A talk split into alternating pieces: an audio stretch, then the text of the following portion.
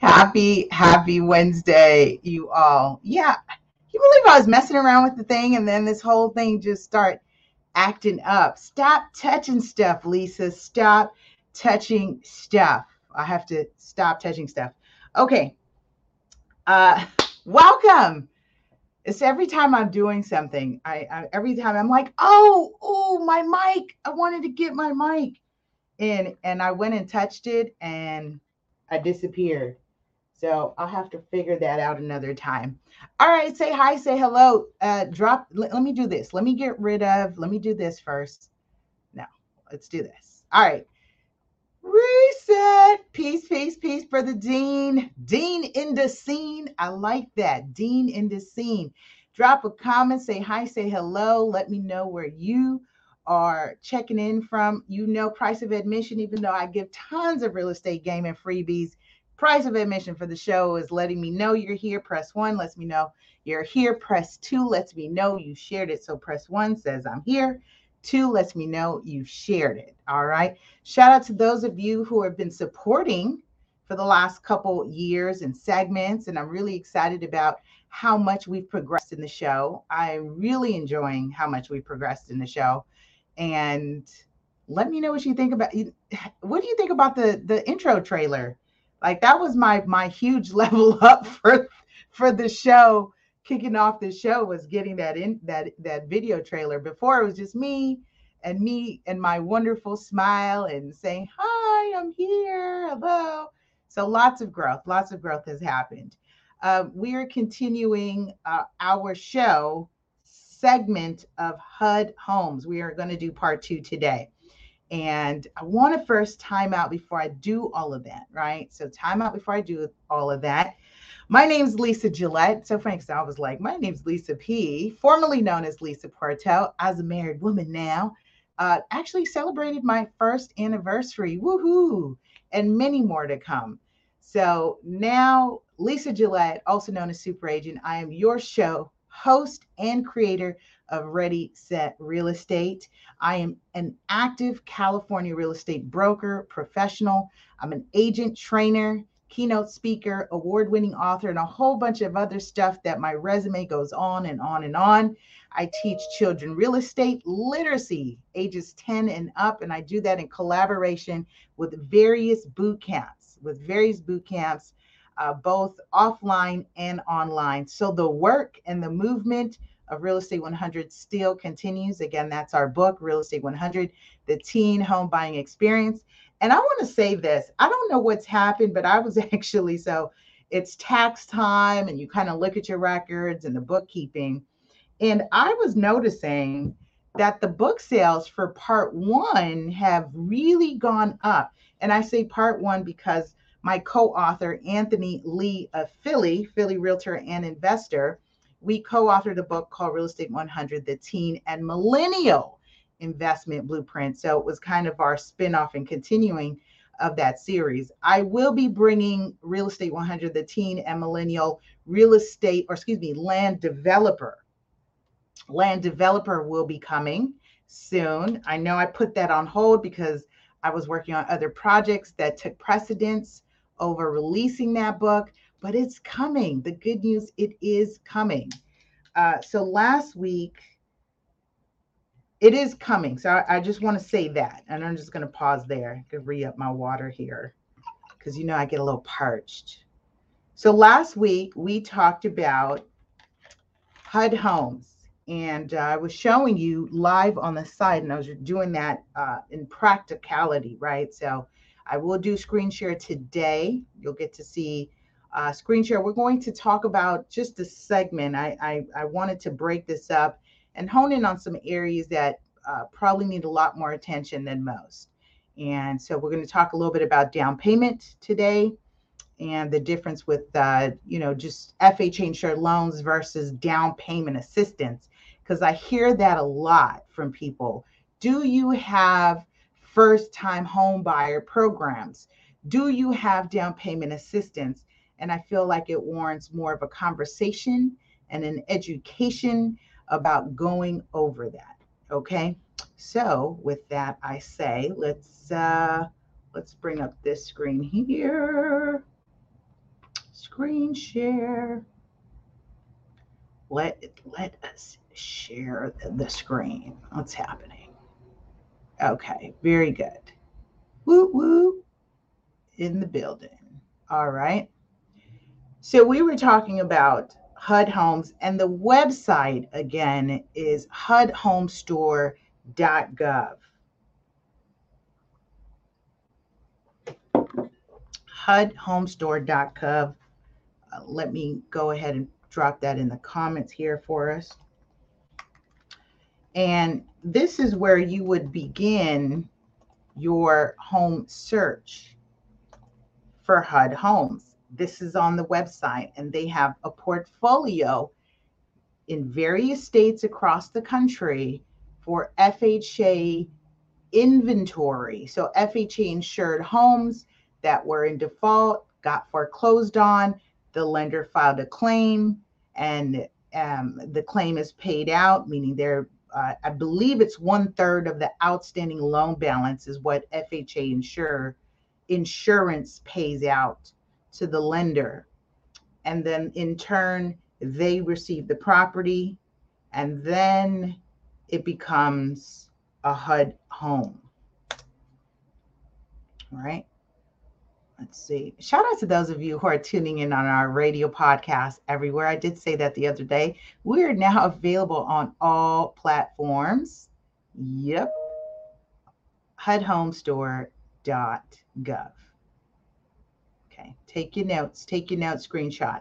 So, what I'm doing today is I'm showing you, and uh, for those of you who are listening on the radio podcast and you want to see the video, uh, of today's uh, presentation, you should check out Spotify because Spotify does now allow you to view video. Get the Spotify app.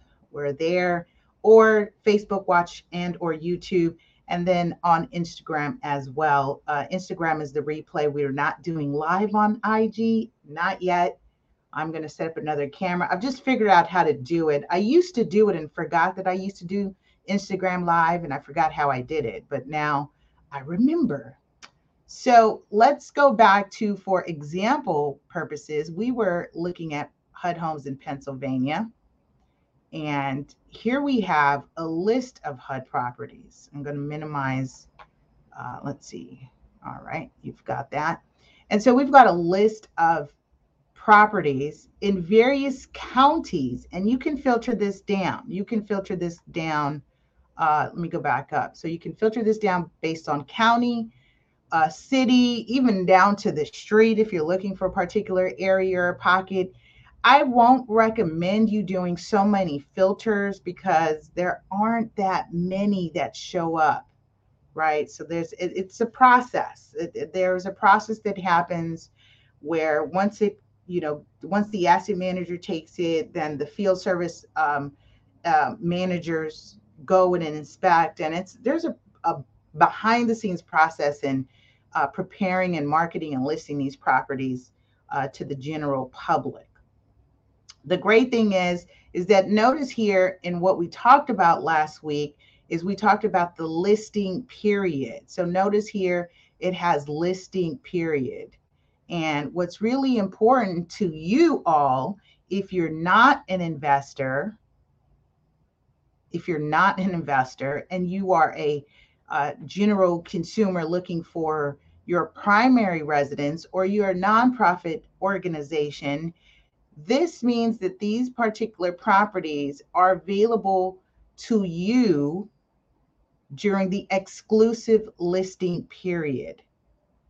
And what that means is during that time from the market is listed and marketed there is a very limited time and date only to be sold and considered, meaning uh, offer considerations and bids come from nonprofit organizations and those who are acquiring the property as their primary residence.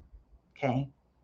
So, as we've seen numbers jump up in single and double digits in terms of pricing and overbid wars, and just the market's going crazy, HUD homes are a place that maybe you should check out That way, you're not competing with a, a, a larger pool of everyone.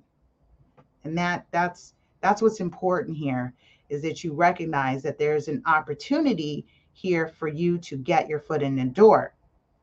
Before I talked about properties, um, I did say that there's uh, that important thing. Notice here, broker search in the uh, taskbar up here in the tab, you see broker search. And so, in order to submit a bid on a property, you've got to be working with a registered HUD broker.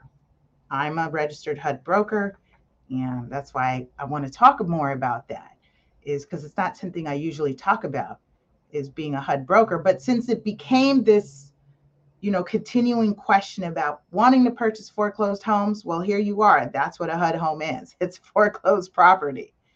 And so make sure you have your financing in place, etc. Let's take a look at this for example purposes uh, today. Let's look at this one here.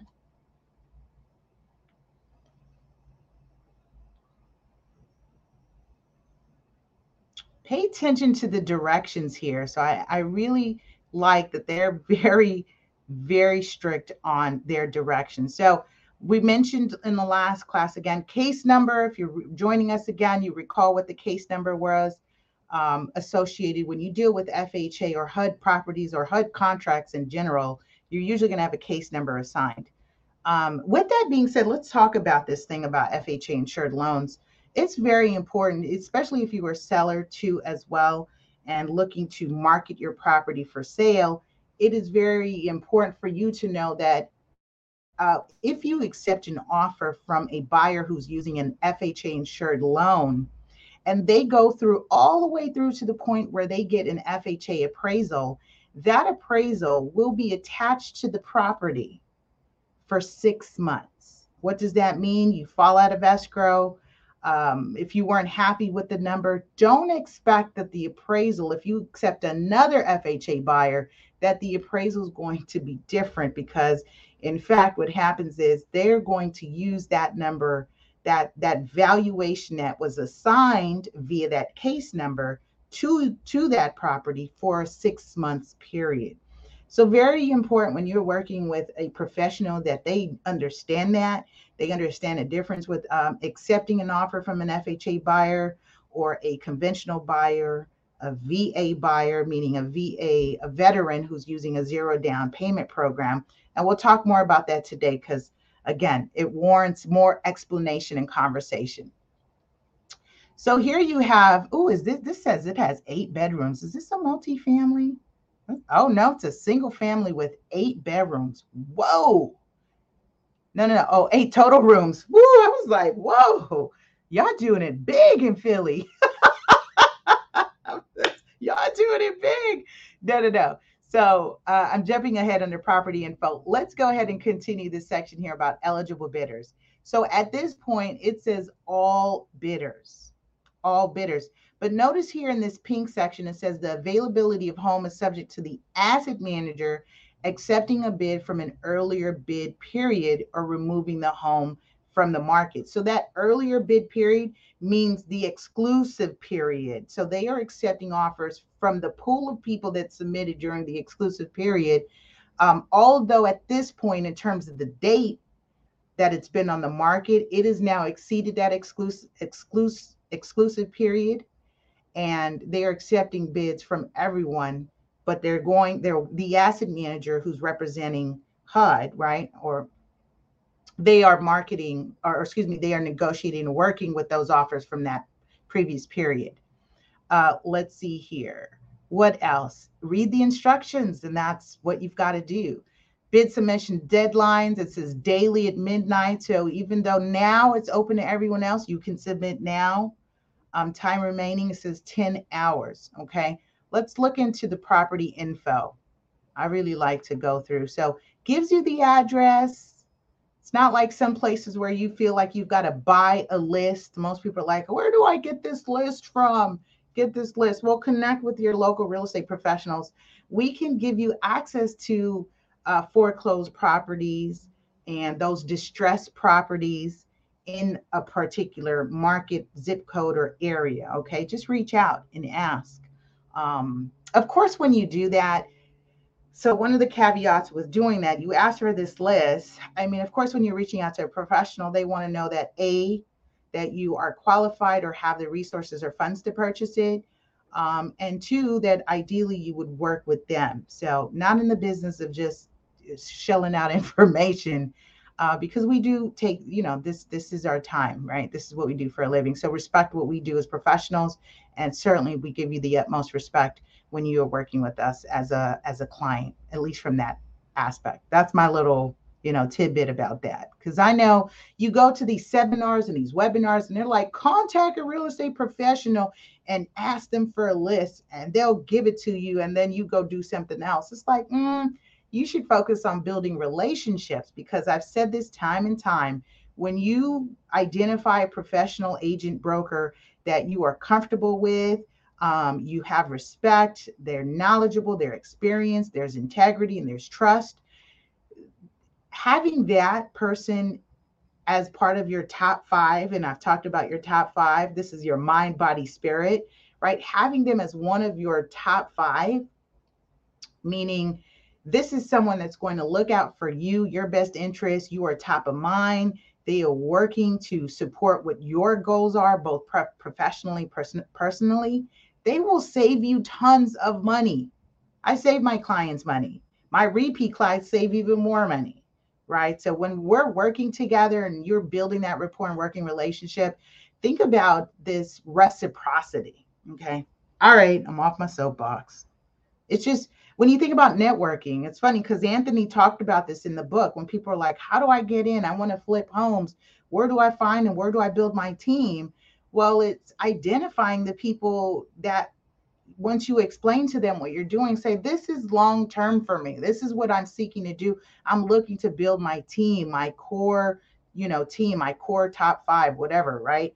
Um, however you express that. But when you are wanting to establish a relationship with someone, uh, professionally, business wise, that goes a long way, much further than you probably even planned. Then I want to point out down here, notice it says first time buyer. Aha, find a broker, find a broker, right? If not, it says HUD registered bidder, submit an offer. That means you are HUD registered broker and you're submitting an offer for the client you're representing. Yes, Brother Dean says hashtag team 12, team one, two, team 12. And then Brother Lowry, welcome. Talk about, uh, you know, flipping it in the wholesale game. Uh, we've got Antoine, very own Antoine doing a thing. Good afternoon, he says, everyone, and Lisa. Uh, welcome to our second part of purchasing HUD homes. Make sure you uh, share, share the love, and let people know. And then, so now let's look at the listing information here. And I just want to recap before I get into the financing aspect of it or, uh, uh, uh, and the down payment aspect of it. Okay, so, and those of you who are catching us on a replay, please drop hashtag replay. And if you yourself experienced and or purchased your property through HUD Homes as a HUD home, please let us know here. And what came to mind was NACA. I think I'm going to get a NACA speaker to come talk to us on the show. My one of my past guests purchased her home through NACA. NACA has reinvented the uh, experience of uh, buying properties, and so I feel like we should highlight and talk about them as well because they uh, um, nationally and compared to in comparison to interest rates all of, all across the country they offer the lowest rates. From what I've learned is through a rate buy down is what they do. And so that's why I want to talk to someone directly from NACA. So we'll work on that. Uh, we'll add them to our, our list of guests that will come soon. Listing information. Here we are on the right hand uh, panel of this. So listing information, the list date January 1st. So this was a new property that hit the market. The listing period has been extended and the period deadline is June 29th. So they're giving it about six months to move this property. The list price is 226,500 for a two, three bedroom, three bath, total square feet, living square feet is 2,200 2200, right? Just over 2200. The lot size, however, is 20,000 square feet. Wow. That's a tremendous, tremendous lot. FHA financing, it says insured escrow. Uh huh. And 203K eligible. Yes. So we like to hear that as long as you can qualify for the 203K. We like to hear 203K eligible. Why? Is because you can incorporate the rehab costs in the loan by way of a 203K rehab loan. We can you can rehab, you can incorporate that. Incorporate the purchase price plus the rehab loan all into one fixed interest rate, one term, right? 30 year term, 20, 30 year term, amortized over that period, and you've got one payment. So you're not paying your Home Depot loan, your credit cards, this, uh, you know, private money, the second, all this other stuff. This is a good opportunity for you to get your foot in the door and uh, finance or roll into the rehab costs. By the way, if you weren't familiar or new, that show on HGTV, I don't know if it's still going, but Property Brothers, where they show you, oh, this dream property. Oh my gosh, it's wonderful. Um, right. And they ask the people, what do you think it's worth? And like, oh, it's definitely out of our budget. We think it's this amount. And they say, yeah, it's way out of your budget. But what if you could customize and build your own dream home within your own budget? That's what they do. They roll in the rehab cost in a 203K loan. So the buyers are actually using the acquisition purchase price and the cost of the rehab in that in the, what they're eligible to uh, purchase. So if buying power is 500,000, they want to lower the acquisition cost 200 something, 300 something, and then you still have 30, 40, 50, 150,000, 200,000 to uh, do the rehab on top of that. As long as it does not see exceed, as long as it does not exceed the overall purchasing power. All right. Let's focus to, uh, I like to jump to addendums here. Let's see if there's any addendums. Always addendums. Closing, property listing disclosure, property condition report. Let's take a look at that. see if it opens up for us. Oh, here it is. Opened it a couple times. Property condition report. So what I like about this is that they've had a field service manager or engineer, someone that has gone out and has checked the condition of these listed appliances, uh, plumbing, and electrical. So let's take a look at this. It says cooling and air conditioner, okay. Heating furnace, okay. HVAC system duct, okay. HVAC tested and functional. Yes. Was it working? Utilities on, gas is on. Utilities on, the gas is off, right? So we won't know um, uh, in terms of, of gas with the gas being off. Electro, in terms of the furnace, right, is what I'm talking about. the electrical wiring, it says it's okay. Electrical supply tested and functional, yes. Stove, range, oven, kitchen, okay, okay, okay. Best built-in appliances tested and functional, yes. Plumbing, water supply, sink, okay, tested and functional, yes.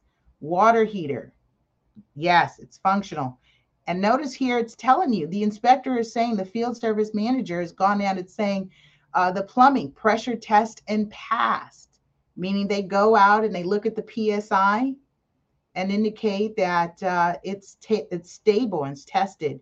When you start to see that PSI right at high, it's it's it's it's high. It's because there's a leak somewhere. You're losing pressure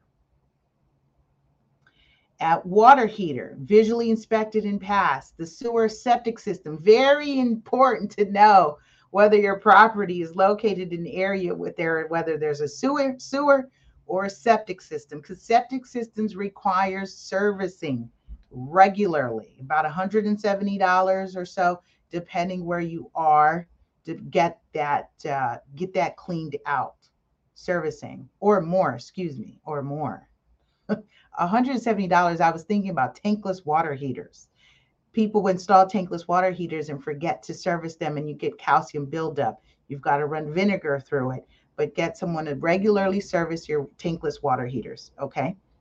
Um, and then the roof. It says roof in acceptable condition. Yes, visually inspected. Let's talk about this roof because if you have what appears to be possible water stains or some issues, um, visual issues, what's going to happen is they're going to want what is called a roof certification, possibly a roof certification to show that that roof has a lifeline of at least three years in order to finance it, right? Because the, the, the, the lender is looking at whether this property is in a condition, right? What are we financing? What is this collateral?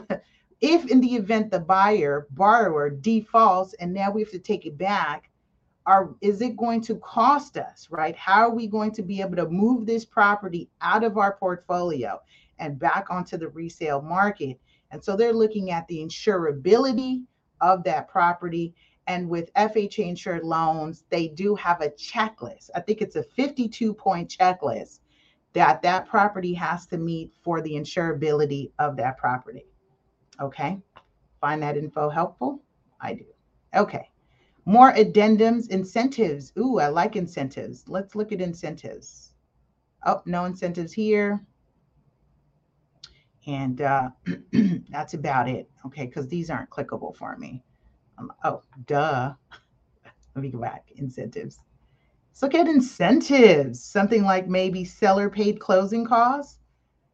Oh, Philadelphia Homeownership Center current sale incentives as of October 1st, 2016, it looks like HUD, Philadelphia Center Region, um, has launched this incentive. Two incentives are, let's highlight that. Two incentives are designed to benefit both buyers and real estate agents registered with HUD and further supports HUD's mission to prove, provide affordable home, home ownership opportunities.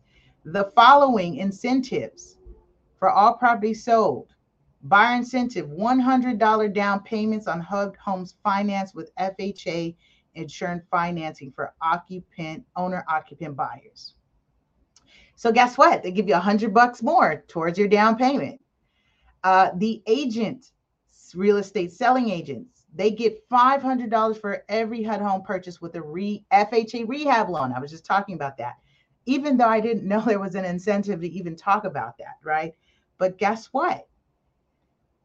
Says in order for you to qualify for the broker bonus, the bid must have been awarded on or after October 1st, 2016, and the purchase must be made with the FHA 203K loan. Are we after October 1st, 2016? Absolutely. That means a registered selling agent can get $500 uh, as an agent bonus, and the buyer gets an additional $100 on their down payment. I love it. I love it. Good stuff. What else do we have here? You see why reading addendums are important? Because you don't miss out. Um, listing disclosure, incentives, environmental compliance, and e-signature. Okay, those are pretty much straightforward. Now, what I would like to do here is pause for any questions or comments because I'm going to switch my screen and we're going to go into talking about down payment. Questions and or comments. Questions and or comments drop those now as we continue our segment of buying a HUD home part two.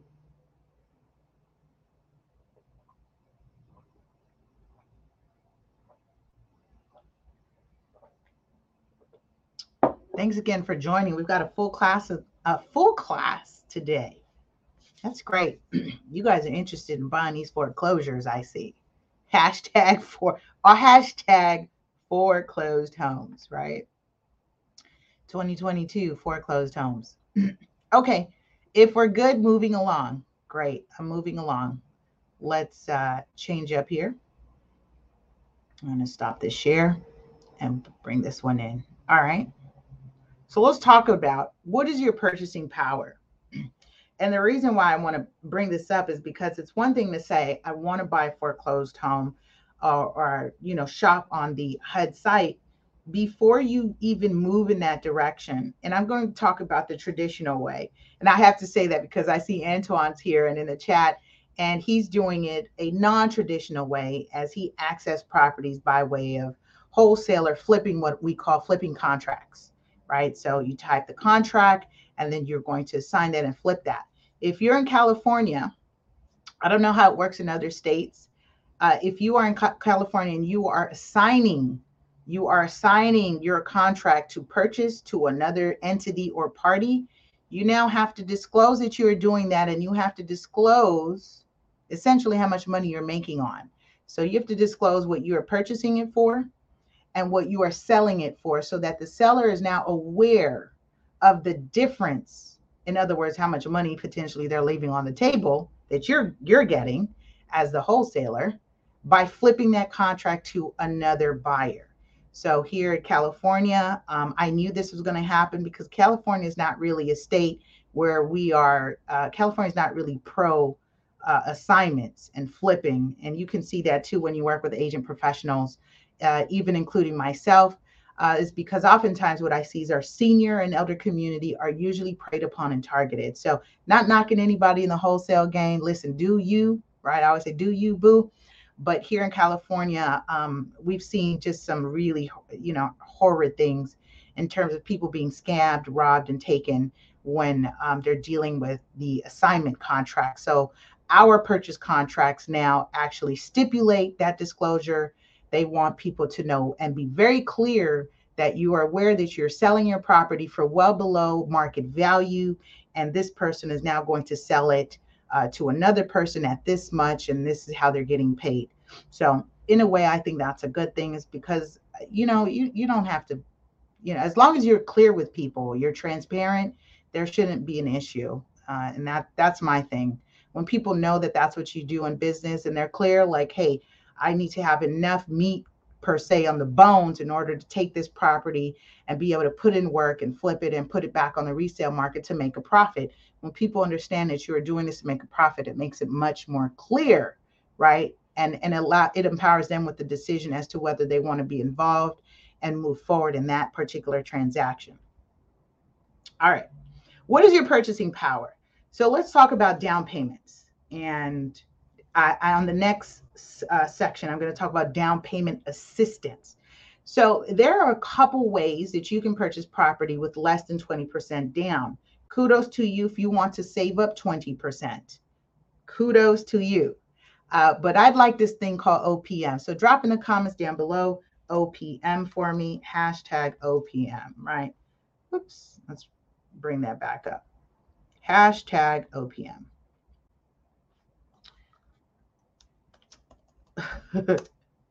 like, yeah, where'd my slide go? Hashtag OPM. What does that mean? You want to be down with OPP? No, no, no. I don't want to be down with OPP. I want to be down with OPM, right? Hashtag OPM. What does it stand for, right? Thanks, Danina, for dropping in. Hashtag OPM is other people's money. Thank you, Brother Dean. OPM, other people's money. Hey, Gloria, great seeing you here. Thanks for checking in. OPM stands for other people's money. What does that mean? If I can leverage using someone else's money, right? You get to, you could be in the role of the investor too, as a borrower, if you're strategically using and leveraging the programs and the incentives. I just talked about the incentive, right? Get a hundred bucks. Hey, so a hundred dollars you didn't have to bring to the table. you have to think about that. What are you bringing to the table? And so leveraging what you have already against what someone else is going to bring to, to assist you in purchasing this property. So out of 100%, because we need 100%, there are still 100% financing, but in theory, right, the way it actually works it's not necessarily 100% financing. Why? Is because someone is putting the money. You may not be putting everything down, right? You may not be putting everything down. Thank you, Danina. Remember, press one. I'm here. Press two. I shared it. It's price of admission. You may not be bringing all the money, but someone else is. And that's what I want to talk about when we talk about down payment assistance DPA assistance. So let's talk about VA. All right, let's drop in the comments VA. And uh, I'm gonna do classroom style with you too, just like when I teach my classes. VA, I want you to take these notes. When you're engaging and you're involved, that's when you're more apt to retain this information because it might be new for the first time you're hearing it, or it's a refresher or reminder. You can say, ah, I didn't even think about it. So let's talk about VA. VA is stands for Veterans Administration. Veterans Administration.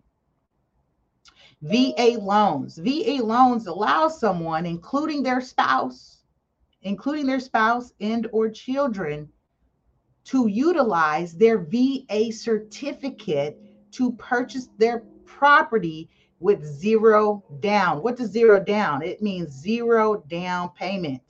Zero down. June says, I'm here. Wonderful. We've got a lender that's in the building. All right, June. Help me build on this segment. Don't let me do it alone. you know, I always welcome my experts and my professionals to chime in. It makes it that much fun and engaging because there are other people here watching that have questions, right? So, yeah, with VA and and that's zero down. So here, I want you to realize this is such a, a missed opportunity uh, when you're consulting, okay, professionals, right? When you're consulting, you're responsible. I'm going to charge you with the responsibility to ask people, hey, or is anyone a military veteran, right? Anyone in the army? Has anyone served? And there's and, and I get it. You've got to they've got to meet the eligibility and you can defer them to the VA, right? So that they can get the certificate. And when you work with an experienced loan officer who does VA loans and has those resources, they can gauge you through those steps, right? Because there is a, a step in a process so that they what they need is to show that you've got your VA uh, eligibility certificate that shows that you've qualified. There is a thing such as partial disability and full disability. The difference with working with an experienced lender who has done VA loans, and I've seen this happen in clients that I've worked with who've come to me uh, and they've worked, they're working with someone, but not necessarily the lender has experience with VA loans. And what happens, here's what happens if you're not working with someone experienced, I have to say it. I have to say it. Okay, I have to say it. Drop in the comments, say it. Say, Lisa, say it. Just say it. Drop in the comments. Say it. I have to say it. When you're working with someone who's not familiar with doing VA loans, guess what? That particular borrower loses purchasing power. Thank you, Jude. She's like, say it. that borrower loses purchasing power. Why? Because VA uses a formula to qualify, it's almost like a round up formula. They can take what they're eligible for and it's multiplied by a factor that it's built in to boost their qualifying numbers. Very important. And that's just, I'm just talking on a single family unit. Guess what? You can use VA loans to purchase uh, multi-family units as well. And I really, I had a client who just, he got cold feet and i understand working with the veteran community is a very sensitive thing and there are it comes with its own challenges but it's so worth it because they've served our country and they deserve home ownership. They deserve home ownership. So i'm so happy that we have those programs available.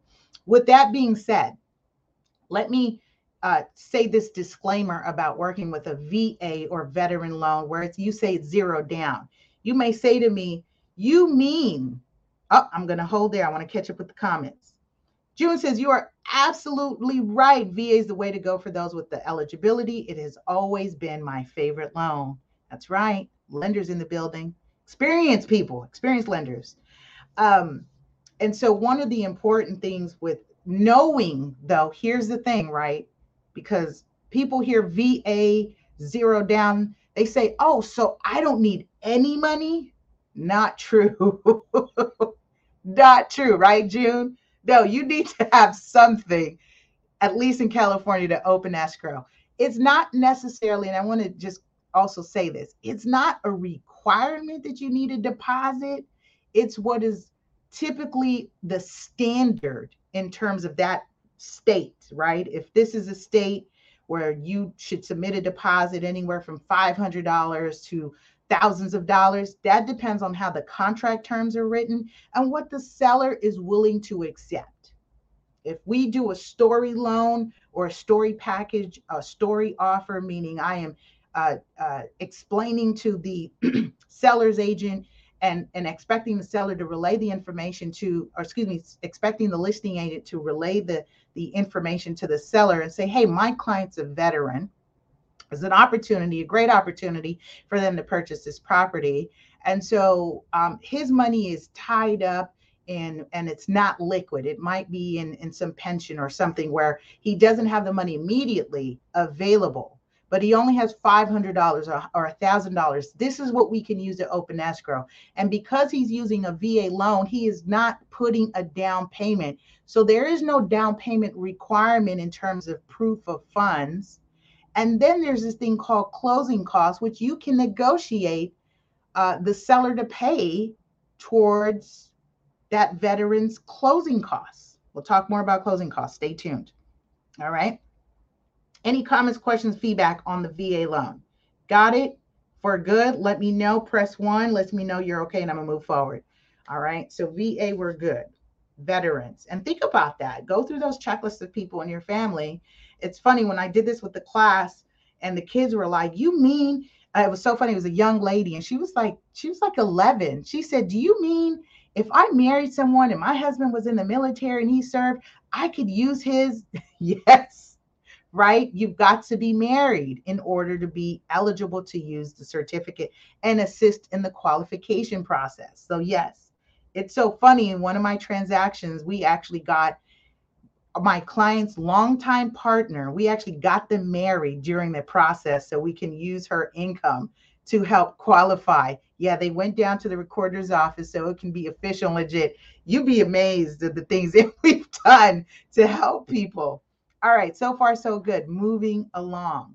Let's talk about the FHA insured loan, what most of you call the first time home buyer loan. Right? Most of you refer to this as the first time home buyer. Do you have any first time buyer programs? Yes, let's talk about that. The definition of a first time home buyer is the definition of a first time home buyer by HUD, because we're talking about HUD homes, by HUD's requirements and guidelines is what? Someone who has not owned or written off the mortgage interest in the last three years. You mean to say, if I bought a house and then I lost it in foreclosure or I gave it back to the bank in deed in lieu of foreclosure or I just sold it and it's been five years, it's been seven years, it's been 10 years. Now that life is different, things are different. I'm thinking about buying a house again. I'm in a better space. You mean to tell me I'm a first time home buyer? Yes. You are considered a first time home buyer, even if once upon a time you bought and owned a property, but then sold it, lost it in foreclosure, gave it back in deed in lieu, short sale, whatever happened, you know, whatever. And that could be a variance, various things, right? Life happens. But guess what? That property is no longer in your name and you're not writing the interest deduction um, on your taxes, which is why lenders, right? June, correct me if I'm wrong, you're asking for the tax returns last three years. And why is that? Is because when you're wanting to qualify for full eligibility and qualification pre approval, what are you looking for? You're looking for three letters on the tax return that stands for AGI, the adjusted gross income. It's tax time, and I have to talk about it. It's tax time, and I have to talk about it. Drop AGI in the comments for me stands for adjusted gross income. Adjusted gross income. They are looking to see not how much money you made for the year, but what was the take home for the year, which is the adjusted gross income after you've deducted all these deductions. You made 80,000 for the year, but you wrote off 20,000, right? Or whatever. You just, and now it's 60,000. The lender is going to qualify you based on your AGI. Gets a little complicated if you're running a self-employed independent stuff, then there's Schedule C. They're looking at profits and loss.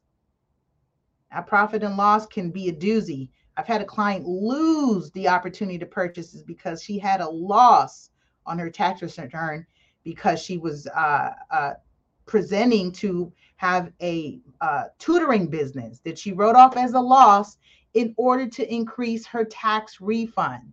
So purchasing is tax strategy. Okay.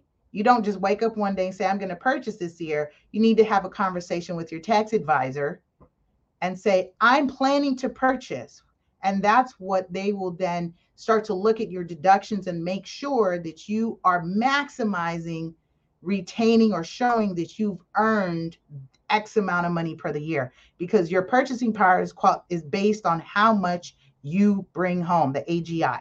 All right, so I got a question here. Danita says, if you sold it about six to seven months ago, it's too soon. Is that correct? As a first time buyer. So if you sold, yeah, you no longer have an FHA loan.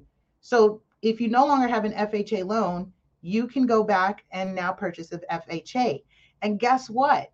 Um, what's even interesting is if you're married, because I happened this happened to one of my clients.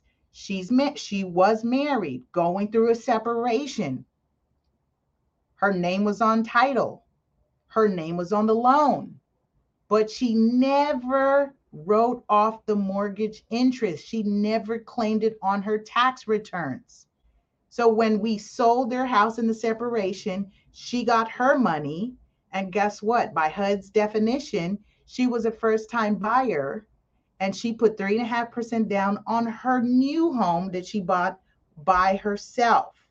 She took her proceeds from the sale of her existing home that she shared with her now ex husband she did not write off the mortgage interest deduction, so she now could use FHA, insured loan.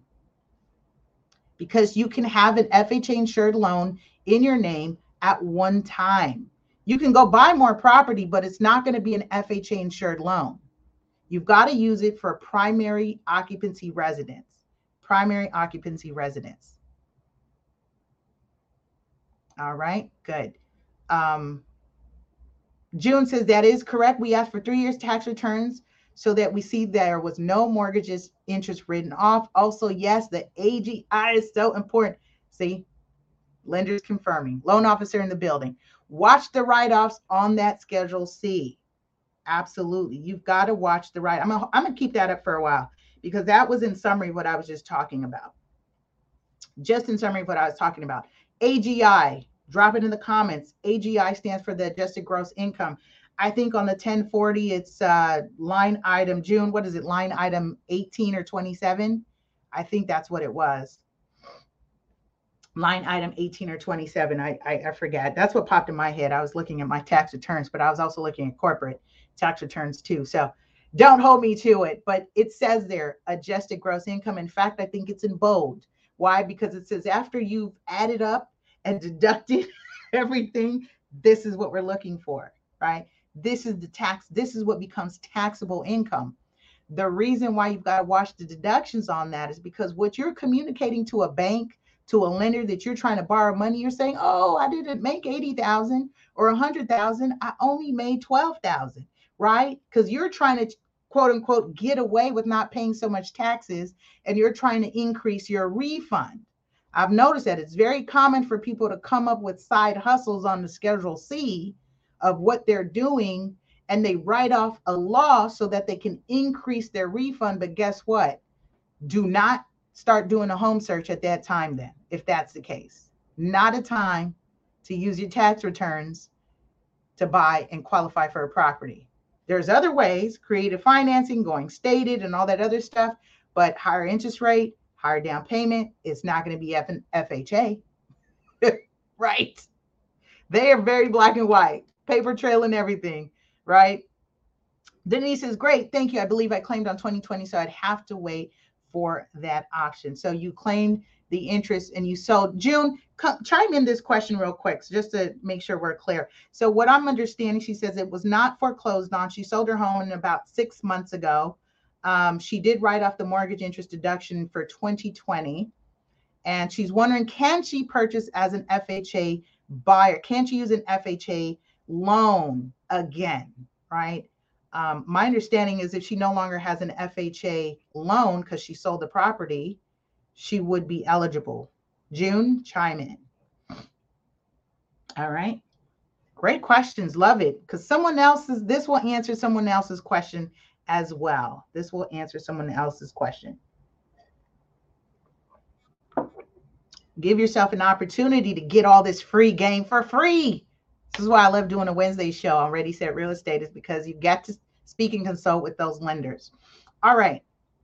We're continuing on FHA, 3.5%. Uh, excuse me. We talked about VA, zero down. FHA insured loans allows you to do 3.5% down payment. Again, this is just a down payment. Just a down payment. You can negotiate and ask for seller credits, buyer credits, excuse me, broker credits, lender credits to assist on the closing costs.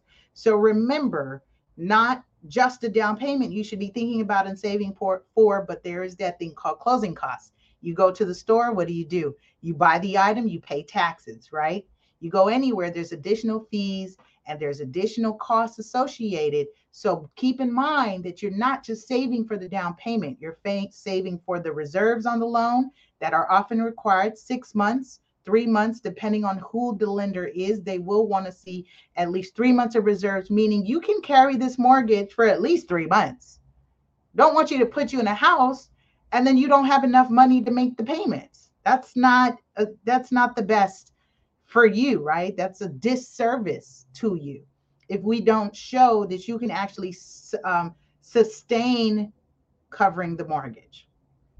All right. Danita, as I appreciate you doing this train because I'm buying this year. Woo woo! Hey, real estate goals. Love it. Love it. Awesome. Glad. I'm glad you're here taking the time. Um, so with FHA, you also want to be mindful, mindful. Conventional has this as well. With FHA, they have this thing called private mortgage insurance. Remember, we were talking about HUD homes? HUD homes are what? They are foreclosed on FHA properties because FHA is insuring the default, the risk of default.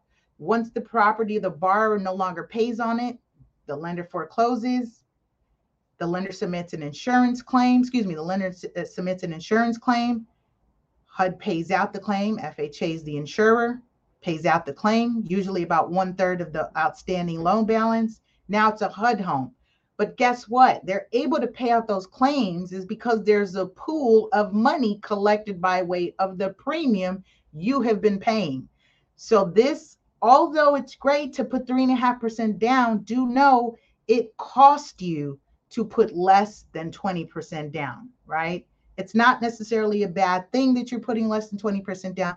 Be mindful it does cost because there's this thing called the upfront mortgage insurance premium and the uh, private mortgage insurance, which is the PMI. These are items.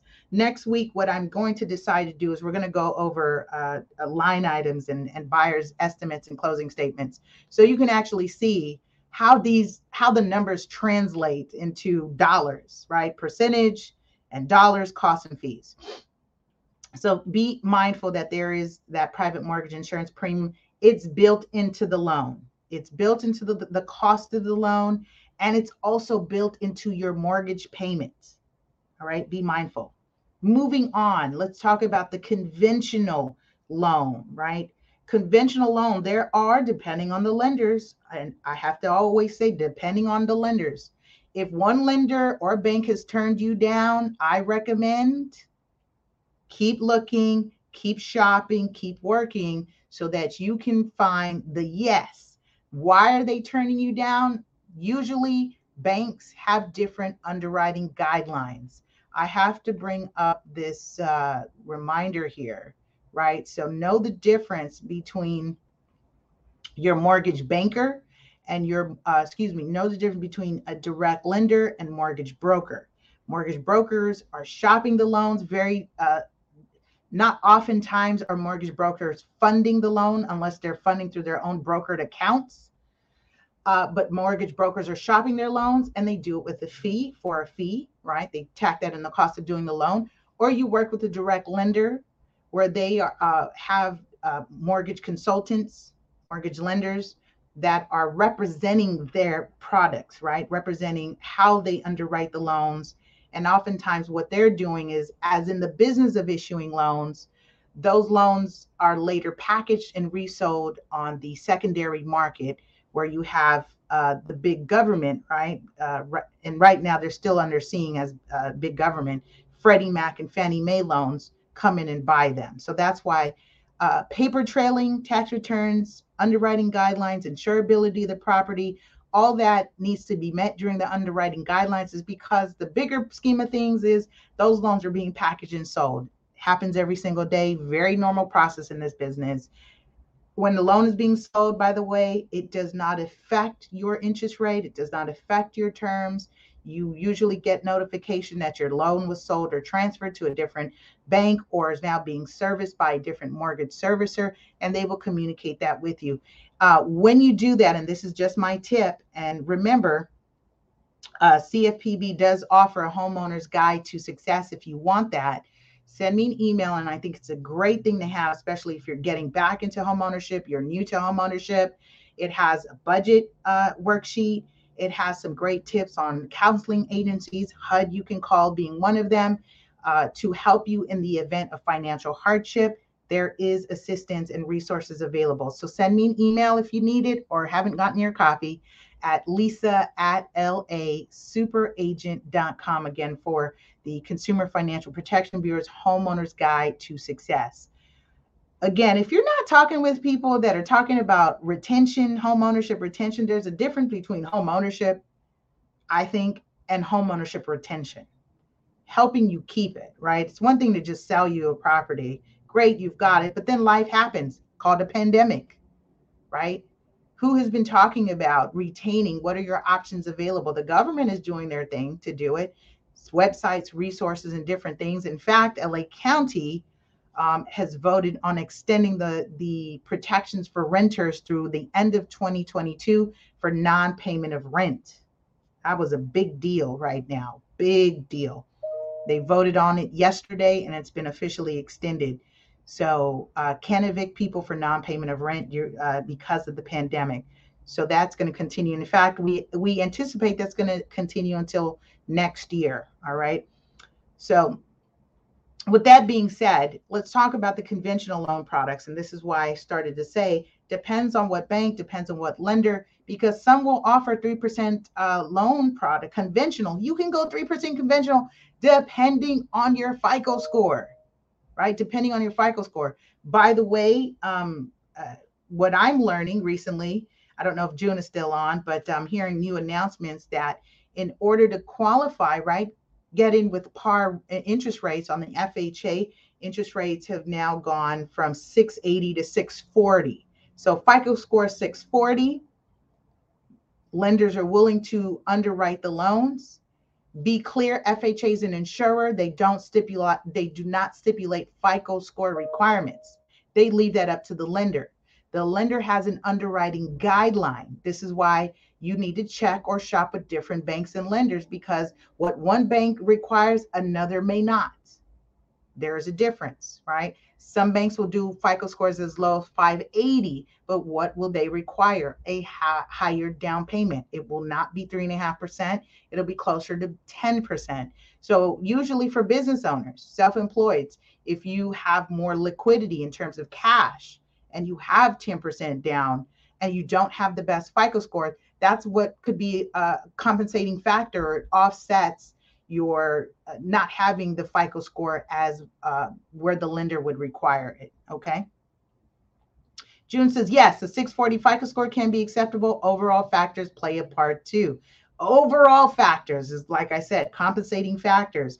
They're wanting to look at job stability, job, you know, how long you've been at work, same position, same industry Uh, be mindful as you're starting to think, because right now I'm noticing right through the great resignation of 2021, they said about 33 million people left the work industry. 33 million people left the work industry, and you see for hire everywhere. So as you're thinking about your plan for purchasing, right? And I don't know if this this would be allowable, June, but I would think that would be a, a LOEs, what we call right, a letter of explanation as to making the transition from one industry to a next, right? Um, pandemic being one huge thing. I do work with lenders, and I know many many lenders were were still underwriting loans even during the pandemic when people stopped working for weeks and months. But as long as they could show HR or the employer could show they still had a job, they still had a job, they would still get those loans funded. So that's what I was really happy about is that we we still saw people getting loans, home loans. But again, June says, as our loan officer here, um, overall factors have to be considered. What are other what we call compensating factors? Remember, FHA, I'm going to go back to FHA, is a story loan. It's a story loan. You get to paint the story. Why is the FICO score low, right? Well, life happened. I lost my job. I got sick. I got divorced. All these different things happened. This is why um, this blemish is on my credit. This is why this judgment showed up, but I'm now paying it off or or I'm making payments, right? You get to explain what's going on. Story loans, that's what it is. Now with conventional, as I said, same thing. Be mindful that they uh, have something similar to the FHA loan, which is the prime, uh, uh, excuse me, the private mortgage insurance. With conventional, they have it called the other thing, mortgage premium insurance. Same thing. It's the risk premium being charged to the borrower for putting less than 20% down. And those rates and those premiums and fees vary. Again, full disclaimer, I'm not a lender, but I do study and learn this stuff about loans is because when I consult with clients, I've got to have some working knowledge of how I can assist that borrower, buyer, client to getting their foot in the door. If you are an agent, you are an agent professional, and you're just getting started, I implore you to connect with your lenders and learn this stuff. Sit and learn the products, learn the requirements so that you are having a more, uh, I, what I like to say, fruitful and productive conversation and consultation with your buyer clients. Help your lender not do all the work, right? Even though they're great, but it helps gauge your client, gather some information that you can then, when you refer them over to uh, your lender partners, you can say, well, this is what I understand. They may be they may meet this but i you know you can confirm that at least give your client some guidance all right, I'm going to pause here for any comments or questions. How are we doing? Let's see. How are we doing on time? Woo, wow, I went over. uh, I'm going to cover down payment assistance shortly and then we'll wrap it up. All right. So, down payment assistance, questions, comments, feedback. Questions, comments, feedback. Question, comments, feedback. Okay, good so far. I'll check in with you shortly. Let's talk about down payment assistance. You're asking, right? If you're asking, I want down payment assistance. Oh, you know, and we know statistically the down payment has been the biggest barrier to allowing people to get their foot in the door. So this almost has a double-edged sword, and I can talk about it in this light. I can speak about in this light. It has a double-edged sword, and it may work for some people, it may not work for everyone and why is because we really have to talk about what down payment assistance is, right? There is a difference between what we call silent loans, right? Money being subsidized versus true grants where you don't have to repay. It's like if you were going to college, you applied for a loan, right? Notice that they had subsidized loans, meaning when you graduate college or if you drop out, interest rate starts and you've got to start repaying us, right? They there are stipulations and requirements that need to be met that say you in order for you to be eligible to get this money, you've got to do X, Y, Z.